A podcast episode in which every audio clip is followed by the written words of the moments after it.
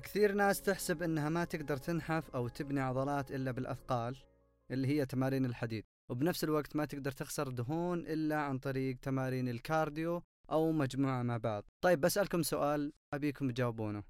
شلون الجيوش مسبقا كانوا يتمرنون؟ وكانت أجسامهم زي ما تشوفون في الأفلام القديمة. طبعا ما كان في جم ما كان في حديد ما كانت في معدات باختصار كانوا يسوون رياضة اسمها ال calisthenics وهي تعني القوة والجمال إيش هي هذه الرياضة؟ الرياضة هذه عبارة عن تمارين بوزن الجسم، أكيد راح تتساءل هل اللي عنده زيادة في الوزن يقدر يسويها؟ طبيعي يقدر يسويها بتمارين معينة موافقة لزيادة الوزن الموجودة فيه، كمان الأنثى بتقول هل أقدر أسوي هالتمارين؟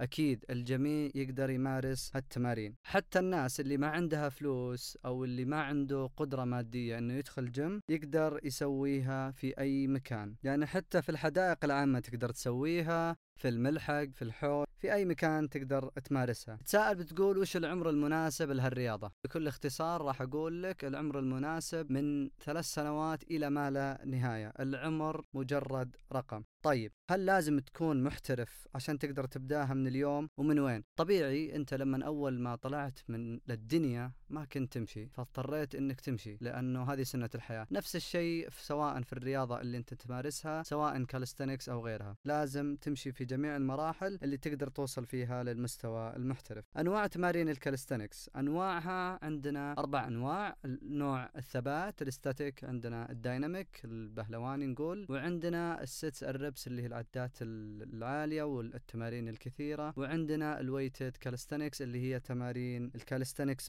بالاوزان. الأدوات اللي تحتاجها تحتاج فقط عقلة اللي هي ال pull up bar، حتحتاج المتوازي اللي هو ال dip bar، طبعا حتحتاج الأرض عشان تقدر تسوي فيها ال push up. الكل يتساءل عن التغذية شلون ناكل في ال calisthenics مثلها مثل الرياضات العادية مثل الحديد هل فيها macros هل فيها سعرات؟ طبعا جميع الرياضات تشترك في السعرات وال macros لكن بالنسبة لي أنا أعتقد أن ال calisthenics تحتاج تركز فيها على الكربوهيدرات أكثر. في النهاية يرجع الموضوع على هدفك أنت.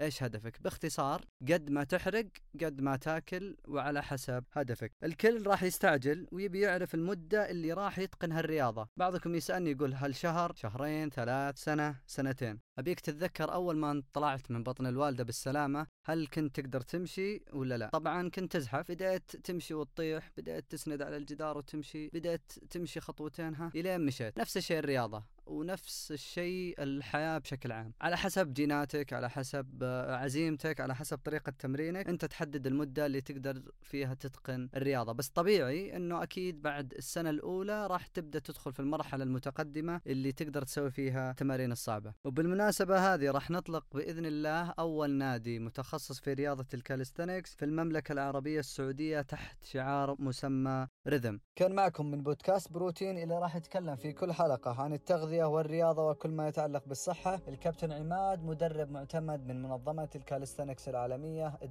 WCO